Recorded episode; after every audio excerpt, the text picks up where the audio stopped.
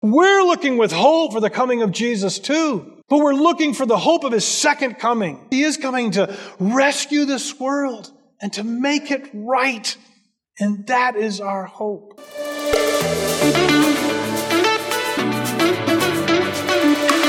Hi, my name is Michael Tuck, and I'm the Associate Pastor here at Bacon's Castle Baptist Church. We are a local church in Surry, Virginia, dedicated to making disciples of Jesus Christ.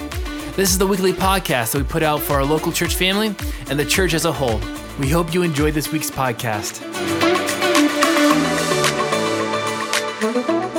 It's hard to believe that Christmas season is upon us already, isn't it? That is for me, anyway. Um, I was at a dinner this past week, and uh, we began to sing sing our first Christmas carols of the season, and it wasn't even December; it was November. Felt kind of weird singing Christmas carols in November, but but, but we did. Did you know that it was for the first several hundred years of the church? There's really no record that we celebrated the birth of Jesus. There's no written stuff really that that was uh, all that important to us. Um, though it had been really important to God's people, the waiting for and the looking for the coming of Messiah. The earliest written evidence we have of celebrating the advent of Jesus as a babe in Bethlehem came around the fourth century, the late 300s. Um, but it became after that, it just be it was almost like a deluge, right, of writings, and and it just became more and more important to believers to observe and celebrate the first coming of the Lord Jesus. So the Advent remembrance, this Advent remembrance, has begun for us this year, and uh, so I thought it would be good for us to to celebrate that, to commemorate that, to remind ourselves over this month just how important the first coming of Jesus was for us. So, uh, years ago, when Ann and I first became a part of the family here, there was a sister who was a part of us. Her name was Lona Ellis. Lona's been gone for about 10 years now. But in those early years when Ann and I first joined the family, Lona every year would lead us uh, in the Advent season with the Advent wreath and the Advent candles, which you see on the table there uh, in front of us. And so we're going to we're going to use the Advent wreath this year to celebrate uh, to celebrate Christmas. Now you may not be familiar with the Advent wreath because it's used primarily in more liturgical churches, but it it really has become a Christian tradition that spans across all different various Christian groupings. The Advent wreath with its candles are lit each week to help remind us of something about the birth of the Lord Jesus. Over time, the wreath itself came to, came to symbolize things. I think this is kind of an add-on, but the, the wreath is round. And so people said, well, that just reminds us of the eternal nature of God.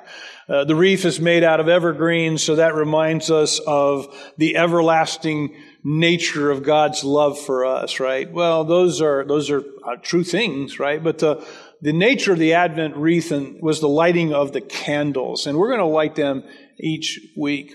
The, the original Advent wreath and candles, no one really knows how it started. Again, uh, historians said that people back in those days, they would use wreaths and candles to decorate their home during, during the winter months.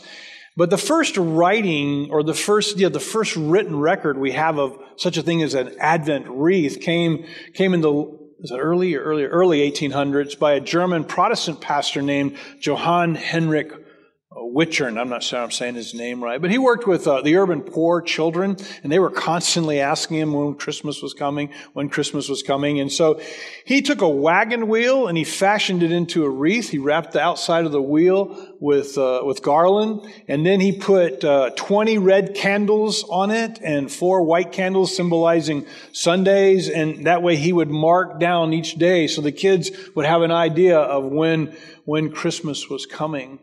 No one knows, knows if that was really the first Advent wreath or if he'd seen it somewhere else and fashioned it into that, right? But that's the first written record that we have of it. But it's, it became a custom there in Germany and eventually spread, spread around the world. Uh, because it's a tradition, there's no, there's no, um, what's the word I'm looking for? There, there's no exact way of doing the Advent wreath, but there is a more prominent way, and we're going to follow that one during the month of, of December. So today is the first Sunday of Advent, and, and so what you do with the Advent wreath is that you light one of these four candles each Sunday of, of, the, of the month of December. We're going to light the first candle of the Advent wreath, and the first candle is referred to as the prophecy candle. It's purple, most likely because it represents, again, somebody chose purple because purple is royalty, and, and uh, I'm assuming that's why it's purple. But it's called the prophecy candle. And, and it points us to the fact that when Jesus came the first time, he was coming on the foundation of lots of biblical prophecies that Messiah would come. It's also known as the hope candle, which I don't know if you noticed or, you know, when we were singing this morning, Michael, you did a great job of just of pointing to the hope theme. But this first candle is referred to also as the prophecy candle uh, or the prophet's candle, but it's also referred to as the hope candle because hope, Christmas brought us hope. Or the, the, the first Christmas was the hope of all those early believers in Jehovah and Yahweh, right? They, they were hoping that God was going to send this anointed king. And so those prophecies gave them hope and pointed them to the hope of the coming of Jesus. And, uh, and so this candle points, pointed them, if you would, the prophecies pointed them to the hope of Jesus coming. But also for us, they're going to point us to the hope of Jesus coming again. So if you have your Bibles, if you want to follow along, I'm going to read from Isaiah chapter 9, a really, really familiar Christmas passage. It's a prophecy by the prophet Isaiah. Not going to, I'm really not going to spend a lot of time here. This is more of a topical message, but, uh, but I wanted to use this prophecy as an example and kind of set the stage for what I'm going to be sharing this morning. So Isaiah chapter 9, beginning with verse 1, starts like this. It says, In the past, God humbled the land of Zebulun and the land of Naphtali. But in the future, he will honor Galilee of the Gentiles by the way of the sea along the Jordan. The people walking in darkness have seen a great light. On those living in the land of the shadow of death, a light has dawned. You have enlarged the nation and increased their joy. They rejoice before you as people rejoice at the harvest, as men rejoice when dividing the plunder. For as in the day of the Midian defeat, you have shattered the yoke that burdens them, the bar across their shoulders, the rod of their oppressor. Every warrior's boot used in battle and every garment rolled in blood will be destined for burning and will be fuel for the fire. For to us a child is born, to us a son is given, and the government will be on his shoulders, and he will be called a wonderful counselor, mighty God, everlasting Father, Prince of Peace. Of the increase of his government, the peace there will, and of peace there will be no end. He will reign on David's throne and for and over his kingdom, establishing and upholding it with justice and righteousness from that time on and forever. The zeal of the Lord Almighty will accomplish this. I chose that passage this morning because uh, at least for us as committed believers, verse 6 holds the real true meaning of Christmas for us. Verse 6, of course, is the verse that says, For unto us a child is born, a son is given, and the government will be on his shoulders, and he will be called Wonderful Counselor, Mighty God, Everlasting Father, Prince of Peace. Something that we believe Jesus fulfilled in every way. But I'm also choosing this passage because there's probably not a better passage to illustrate why so many Jews could not bring themselves to accept Jesus as that Messiah that they'd been waiting for. Even John the Baptist, who was the forerunner to Jesus, who was the one who came prophesying his coming, even he began to entertain doubts at some point along the way. And, and the reason for that is because of what it says in this prophecy. It says he would break the back of their oppressor and the blood soaked boots and cloaks of the enemy would be fuel for their fires. Uh, to every rational Jew of Jesus' day, right? They, they knew the oppressor was Rome, right? They knew the oppressor was Rome, and Messiah was going to remove that oppression of, of Rome.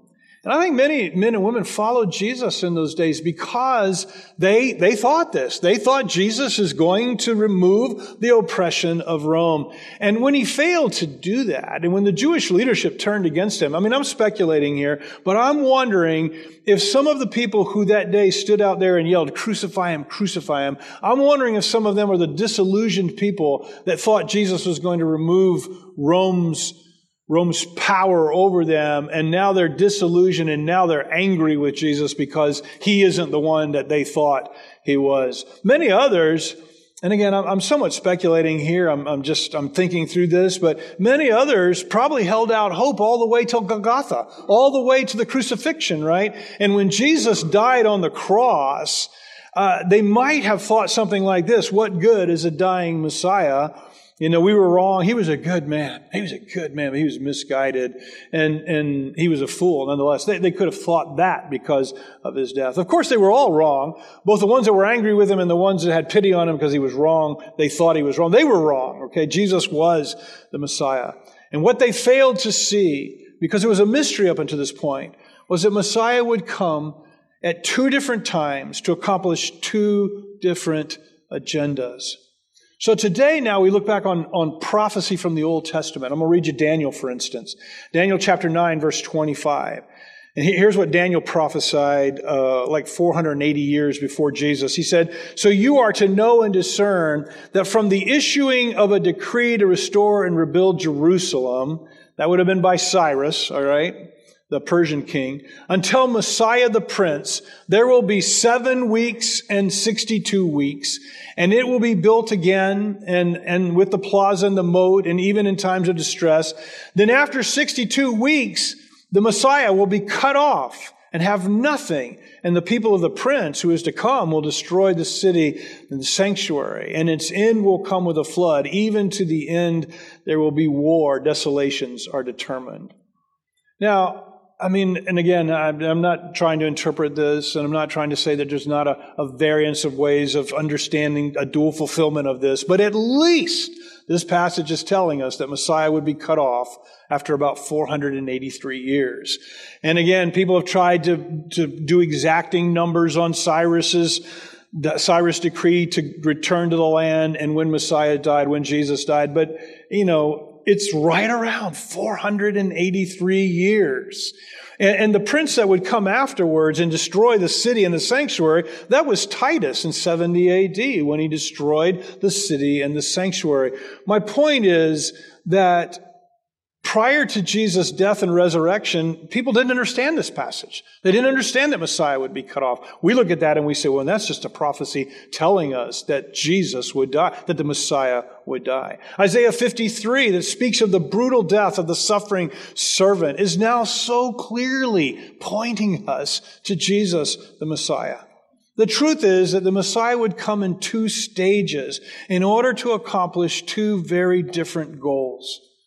Now, for the New Testament believer, for the New Testament follower of Jesus, this is really, really clear. And the New Testament makes it really, really clear. And so today for us, we're looking back on the coming of Jesus. We're looking back on his first coming, but we're also looking forward to his second coming. It's sort of like the Lord's Supper. I don't know if you've ever thought about this, but when we take the Lord's Supper, you know we're looking back with the Lord's Supper, right? We're looking back to the death and resurrection, or to the death of Jesus. But in that Lord's Supper taking, it all, Jesus said, you're also going to proclaim the coming of the kingdom, right? So every time we take the Lord's Supper, we are looking back on his death, but we're also looking forward to the fulfillment of Jesus taking the reins over his kingdom and reigning on earth as King of kings and Lord of lords. So what I'd like to do this morning for a few moments is I'd like to take the two comings of Jesus and I'd like to compare them for us. I'd like us to remember and I'd like us to look forward to them. And I'd like us to remember the hope that the Old Testament saints, all those who were looking to God, I like us to look at the hope that they had, right? But I also want us to, I want us to find hope this morning as we look to the second coming of Jesus. So I'm going to compare them in three ways, and I'm going to begin with this. Let's compare the timing of their comings, of his, of his, not their comings, his comings, the, the timing of his comings. And the most obvious comparison and contrast would be that his first coming has already occurred and we're still looking for his second coming. Okay, I know I'm speaking the obvious there, right? But Jesus came the first time over 2,000 years ago. He was born somewhere between probably 4 or 8 and 4 BC. The exact date's been lost to us. He was uh, most likely born between the spring and the fall, not the winter, because the common practice of keeping sheep in the field, that didn't take place in the winter. Most of the time in the winter, the sheep were brought back uh, home and they were sheltered during the rainy, cold months of winter. But from spring to fall, they were often out in the fields, like we find the shepherds in the story. His second coming is yet to pass, come to pass, but we wait for it. And Jesus told us that while we are waiting here, the Father knew the best date for his first coming, and the Father knows the best date for his second coming. So if you will this morning at least grant me the premise that Messiah was coming in two different, coming on two different occasions for two different reasons, what I'd like to do is show you how both are foretold, both are predicted, both are prophesied, and what they what they mean to us. Now, I've alluded uh, to some of this, but there are many prophecies in the Old Testament about the coming of Messiah. Let me just pick one of them, and this is probably a real common one for us. It's concerning his birth in Bethlehem, Micah 5 2. You know, there's a whole story in the New Testament about how the, how the Magi come looking for the uh, Messiah, and they learn, well, Micah says he's going to be born in, in, in Bethlehem. So Micah 5 2 says, But as for you, Bethlehem Ephratah, too, too, too little to be among the clans of Judah. From you, one will go forth for me to be ruler in Israel. His going forth are from long ago, from the days of eternity. So clearly, Jesus fulfilled this prophecy concerning his first coming. And again, I'm not going to take time to prove this. I'm going to make some statements. You can validate them, see if I'm right or wrong on this. But there's over 45 prophecies in the Old Testament concerning Jesus coming that he fulfilled. Statisticians have, and I've used this before, but statisticians have, have said that the chances of somebody being born and fulfilling 45 of those prophecies without those prophecies being made ahead of time or being made by someone who knew, the, the, the chances of that are so remote. They said, just to give you a picture of what uh, statistically that would look like, it would be like putting quarters all over the state of Texas, uh, a foot deep, painting one of them a color, throwing it out, and then telling somebody, go find the colored quarter, right? It's just statistically, right? That's a picture of how impossible the odds would be for someone to be born and fulfill the 45 prophecies of the, of the Old Testament. What about the Old Testament prophecies concerning the second coming of Jesus? Are there any? And the answer to that is yes and no. And let me start with the no, right? The no is there's no prophecy in the Old Testament that tells us Jesus is coming the first time and then he's going to die and he's going to return to heaven. And then at some point in the future, he's going to come back again and set up his kingdom here on earth. That'll be forever and ever. There's no prophecy that reads like that unless, unless we want to take the Daniel passage that I just read you, but that would only be that he would be cut off, not that he was necessarily coming back. What we have in the Old Testament are prophecies of Jesus' second coming, and this is where the, this is where the problem for the Jewish followers of God lay. The, the prophecies are compressed. The first coming and the second coming are often compressed together. So it was hard to, you know, now we look at it and we see we pull those prophecies apart. But back then, they were, they were all viewed as going to happen at the same time. So let me give you an example. So let's take the Isaiah passage that we started out with, that I quoted to you earlier. It says, For as in the day of Midian's defeat, you shattered the yoke that burdens them, the bar across their shoulders, the rod of the oppressor. Every warrior's boot used in battle and every garment rolled in blood will be destined for burning uh, will be fuel for the fire. Well, Jesus didn't fulfill that at his second coming, but that's part of that same Isaiah 9 prophecy. So how do we deal with that? Well, we say that is a prophecy. That part of the prophecy is fulfilled in his second coming. That is what Jesus will accomplish when he comes again. Here's another example, again from Isaiah. Jesus quotes this prophecy in the synagogue. He's asked to read. He pulls out the scroll. He reads from Isaiah 61, I believe it is. And he says, uh, he, he, he reads, he says, the Lord, the, Spirit of the Lord God is upon me because the Lord has anointed me to bring good news to the poor. He sent me to heal the brokenhearted, to, to proclaim liberty to the captives, freedom to the prisoners, to proclaim the year of the Lord's favor. And then he stops and he says, In your hearing today, this is being fulfilled. I mean, he's saying, that's about me, guys. I'm fulfilling this. But you know, he stops in the middle of verse 2. Here's what the second part of verse 2 says and the day of our God's vengeance. You see, it wasn't the day of God's vengeance. So Jesus doesn't quote that because it wasn't the day of God's vengeance. He stops there. The day of God's vengeance or the day of God's judgment is the second coming of Jesus. And all the New Testament writers point us to it. They point us to the day when Jesus comes again, this time to rule the world, this time in judgment over the world. Remember, and I don't want to get ahead of myself, but Jesus would say things I didn't come to judge the world. I didn't come to judge the world. I didn't come into the day of, of vengeance. So, uh, but the New Testament writers, they understood this and they talk about it, but it's just not in the, New, in the Old Testament. In the Old Testament, the prophecies of his first coming and his second coming are often compressed into one. Today, because we know Jesus is coming in two, in two, uh, two times to accomplish two different things, we can pull those prophecies apart and we can see the part that applies to his first coming and the part that applies to his second coming. All right, as we compare both the timings of their comings, just a couple of thoughts that I want to leave with you. One is um, that they both will be at the specific time that God has planned. In, uh, in Paul's writings, this is what he says, I think to the church of Galatia. He says, In the fullness of time, at the right appropriate time, God sent forth his son. You ask the question, well, Jimmy, why was it 4 BC, 8 BC, whatever the date was? Why was it then and not 100 AD? Why was it not 150 BC? Why, why, why that date? Well, I have no idea. Man, it's God's prerogative. But for God, it was in the fullness of time. That was the time that God chose. And so it will be with the second coming of Jesus. It'll be at whatever time that God has discerned this is the time for the return of my son. And I tell you something else. Jesus told us of that fullness no one knows. You do not know. We do not know. Jesus at that time did not know what the fullness of time would be for the return of Jesus. Here's what, here's what he says in Matthew 24. He says, But of that day and hour, no one knows, not even the angels of heaven, but my Father only.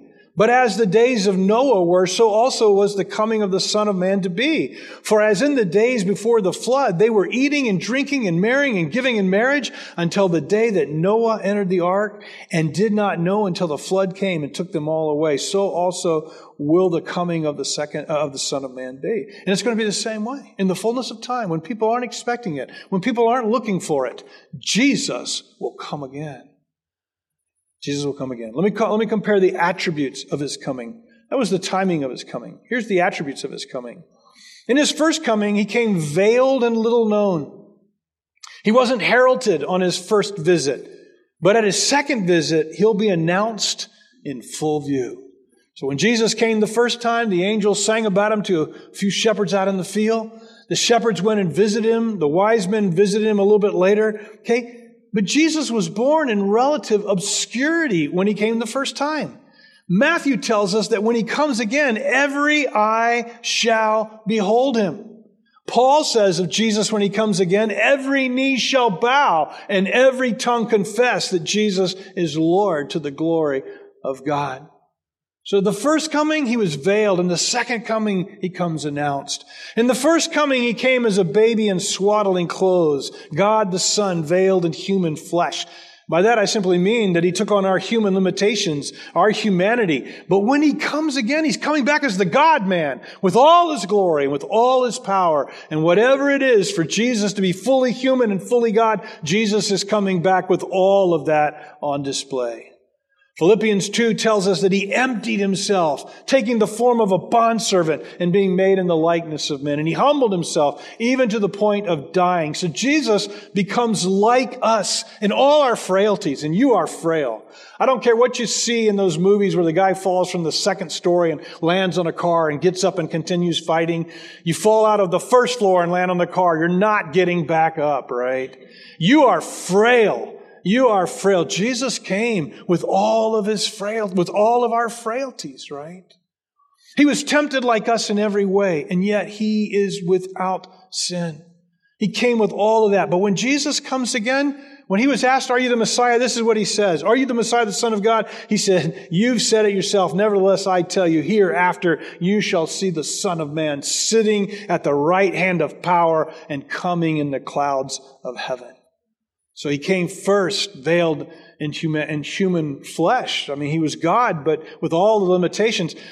I, I, I don't know if there'll be any limitations at all in Jesus' humanity now, right? Because Jesus is, is, just as human as we will be in the resurrection. We'll, we'll be like him when we see him. Anyway, I'm getting off into weeds here. I, I don't know what it's going to be like exactly for Jesus, but he will not have the frailties of your humanity in his second coming. Here's something else about comparing the attributes of his coming. The first coming, he came as a peasant, but when he comes again, he's coming as the King of Kings and the Lord of Lords. So he's going to have the title. What I mean by that, and I mean no disrespect to our Savior, but he came as the son of a tradesman. He came as the son of a carpenter. I mean, that's slightly better than being the son of a brick mason, right, Mike? I'm kidding, man. It's a great honor to be a tradesman.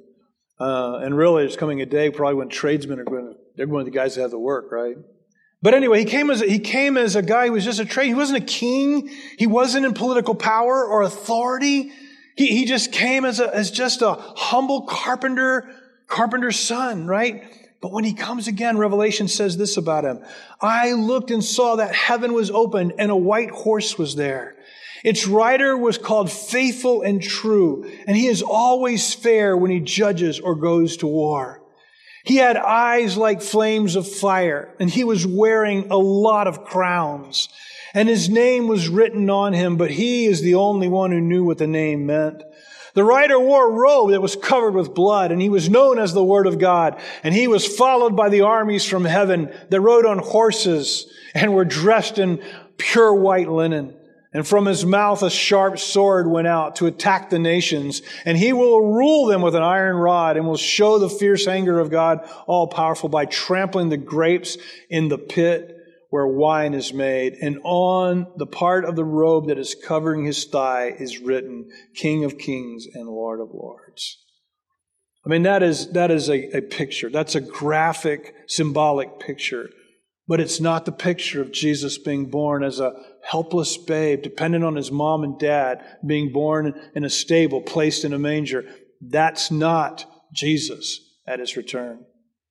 One more comparison, I believe. The first time he came in submission, but when he comes again, he's coming with all authority.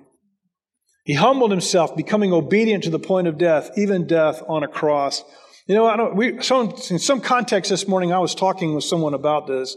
You know, but Jesus, maybe it was in our prayer meeting we were talking about this. Jesus I mean, he came as a babe and he humbled himself and he came in submission, the Bible says. He submitted himself even to the point of death. Jesus came submitting himself. And, and I tell you, if there's anything that ought to motivate you to be a humble man or a humble woman, it's the fact that Jesus was willing to humble himself and, and to become submissive. The Son of God, the creator of all the universe, taking on human flesh, was willing to submit to us as creature. I mean, what, what, a, what a model of just humility and servanthood. Anyway, that's how Jesus came the first time. But you remember what he said right at the very end before he returned to heaven? He said, All authority has been given unto me. So when Jesus comes, he's not coming again in submission, he's, he's coming with all authority. And finally, let me compare the purpose of his comings. And maybe this is, maybe this is going to be the most uh, important part of this talk. But um, the motive of Jesus' first coming is really, really clear to us now. I mean, it was just, it was so clear. It's clear in the Old Testament prophecies. It's clear with what Jesus said about himself, right? But, but I think the, the reason why people had such a hard time with Jesus coming in two different settings for two different reasons was because his, his first coming, the purpose for his first coming and his second one, they've been conflated and, and they're not exactly the same. Jesus came, let me use his own words. Here's the purpose for Jesus' first coming. Luke 19:10, Jesus, for the Son of Man has come to seek and to save that which was lost. John 3, Jesus again. For God did not send his son into the world. Well, I'm assuming this is Jesus and not John's words. But for God did not send his son into the world to judge the world, but that the world should be saved through him. And even in the announcements to Jesus, I mean, to Mary, when Jesus was to be born, Gabriel said this to Mary You shall call his name Yeshua, for he it is, it is he who will save his people from their sins. Here's the motive, the purpose for Jesus' first coming. He came to save us. And he told us that, he was going to do that by giving his life as a ransom for us. That's how he saved us. He gave his life a ransom for us, a ransom from death. The wages of sin, the Bible says, is death. And because each one of us have sinned, each of us will die. Ezekiel 18:20 a person will die because of their own sin. A child will not be guilty because of what their father or their mother did. And a parent will not be guilty because of what their child did. The right things a godly person does will be added to their account. The wrong things a sinful person does will be charged against them. The penalty, the consequence of our sin against God, against going against His perfect design. Remember last week about leaving His perfect design to do our own thing, right? The penalty is death. Okay? A person will die because of their own sins. They'll be eternally separated from God forever and ever and ever. Listen to God's description of what Jesus would do for us in his first coming, Isaiah 53. You know this well, but let me just encourage us with it. He, and I'm, let's just put, just put his name there, Jesus, he was despised and rejected by men, a man of sorrows and familiar with suffering. Like one from whom men hide their faces, he was despised, and we esteemed him not. Surely he took up our infirmities and carried our sorrows, yet we considered him stricken by God, smitten by God, and afflicted. But he was pierced for our transgressions. He was crushed for our iniquities. The punishment that brought us peace was upon him, and by his wounds we are healed. We all, like sheep, have gone astray. Each of us has turned to his own way, but the Lord has laid on him the iniquity of us all. He was oppressed and afflicted, yet he did not open his mouth. He was led like a lamb to the slaughter, and as a sheep before his shears is silent, so he did not open his mouth. Dropping to verse 10, yet it was the Lord's will to crush him and to cause him to suffer, and through the Lord make, and through, and though the Lord, excuse me, makes his life a guilt offering, he will see his offspring and prolong his days. That's talking about the resurrection. It's talking about us. And the will of the Lord will prosper in his hands. For he bore the sin of many and made intercession for transgressors. You know, people didn't realize that was the Messiah. People said, that's not Messiah. That's not how Messiah, Messiah is going to conquer. He's going to rule. He's going to reign. Now we look back and we see Isaiah 53 is such a clear and compelling description of what Jesus did for us. It's, it's just undeniable. Isaiah 53 is pointing us to Jesus.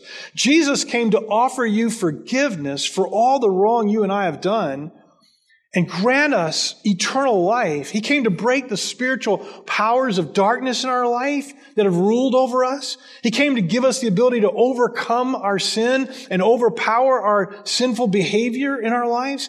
He came first to break the spiritual power of Satan in our life, to spiritually bind the, the strong man.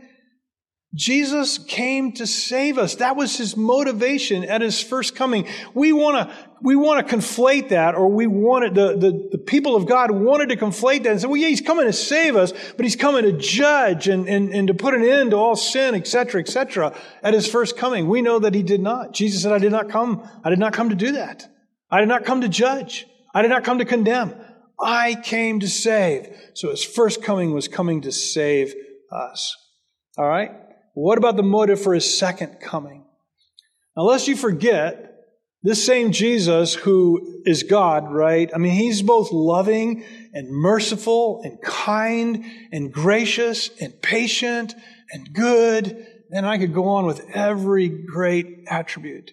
But the Bible says he's righteous and just and he's true. And he says that he will judge our sin with death. The wages of sin is death. Literally. So literally, when he comes, here's what he's going to do. He's going to, he's going to judge his enemies. He's going to put his enemies under his feet. So he came first to save us. When he comes again, he's coming to destroy us. Here's a prophecy. Here's a prophecy from Malachi chapter 4. For look, the day is coming, burning like a furnace, with all the arrogant and everyone who commits wickedness uh, will become, excuse me, I didn't read it right. When all the arrogant and everyone who commits wickedness will become stubble. The coming day will consume them, says the Lord of armies, not leaving them a root or a branch.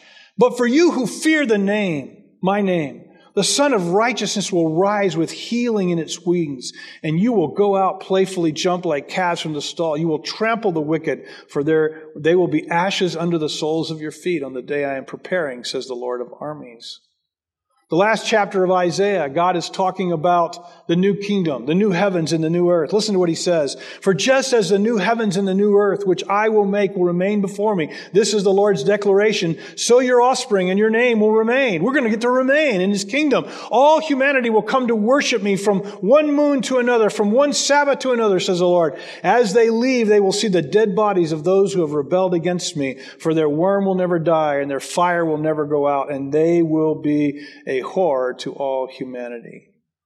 The unrighteous angels, the unrighteous people who have rebelled against God, they will be destroyed and they will die the second death at the coming of Jesus, and he will cast them into the lake of fire. He will cast them into hell. That is his agenda at the second coming. Jesus is coming to judge when he comes again. He came to save us the first time.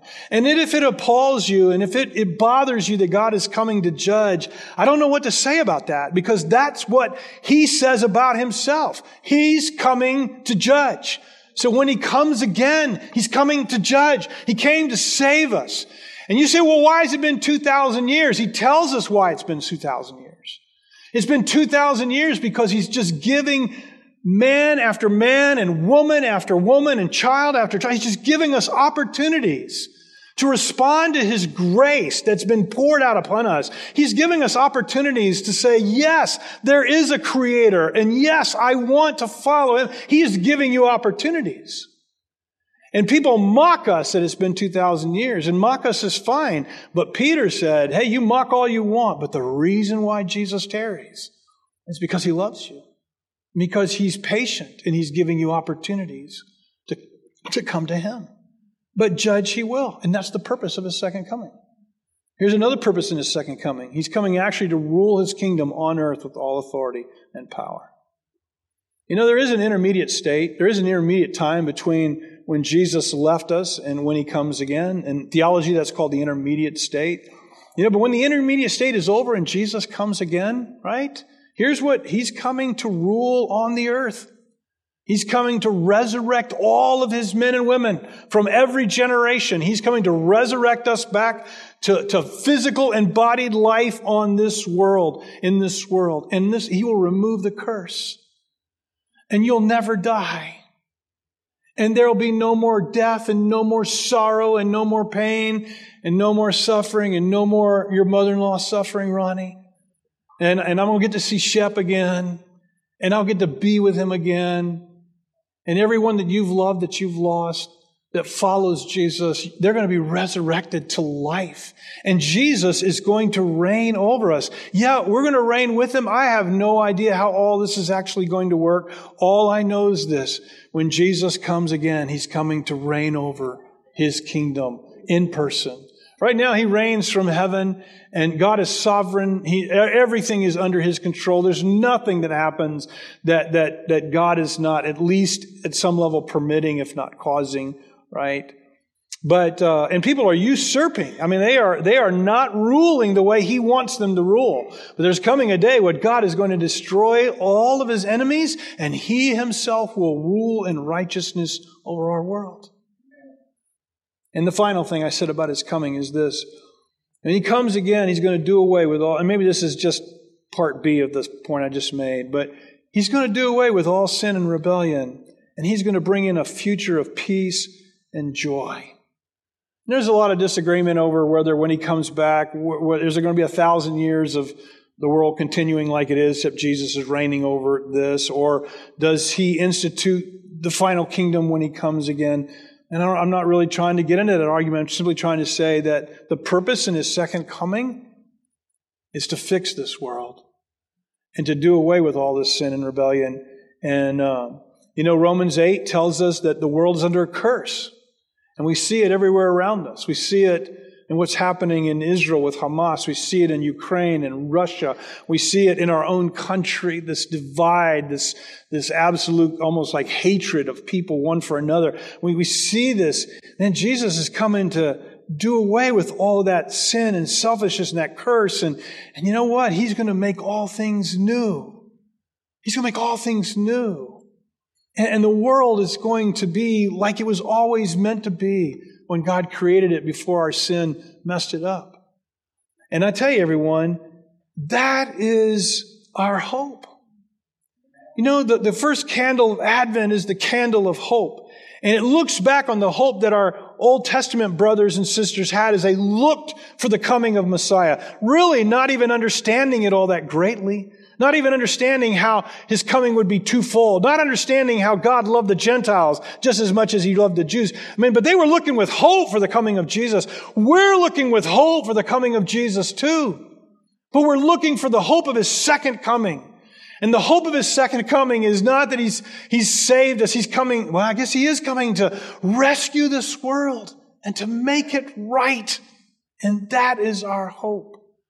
You know, because in time, every one of you, every one of you is going to die. If Jesus tarries, we're all going to die and we're all going to say goodbye to each other. And we're all going to lose each other. And some of us are closer to each other because we're husband and wife, or we're father and daughter, or we're, you know, we're sister and brother and we're really close to each other, and the pain is going to be really, really tough when we lose each other. Jesus is coming to save us from all of that and to fix all of that. And that should be your hope. And we should not be ashamed of it. We should not be scared to talk about it. Listen, I, I, know I struggle with this. Oh man, I'm really, this isn't in my notes. I struggle with it. I struggle with the balance between Jesus came to set us free now from sin and, and, and, and its dominion over my life, right? It's not just pie in the sky one day, right? No, it's now. Jesus wants to set us free now so that we can walk in joy, so we can have good marriages, so we, so we can, so we can raise our children the way He wants us to, so that our children will follow after Him. I mean, He came to do all of that now. But I'm telling you, don't lose sight of this, which is that He's coming to fix this world and we get to live together with Him face to face forever and ever and ever. And that should be your hope. You should be hoping in that. You should be looking for that. I should be looking for that. We should be reminding ourselves, even as the Jews, the, the God's people of the Old Testament and Gentiles who were God's people, as they look to Messiah coming, we need to be looking for his coming again with hope with hope. Joy to the world, the Lord has come, and our hope is that He is coming again. So this morning, I just encourage you and I remind you at this Advent season to hope in Jesus, to hope in Jesus, and to hope for His return, to look for Him and long for Him.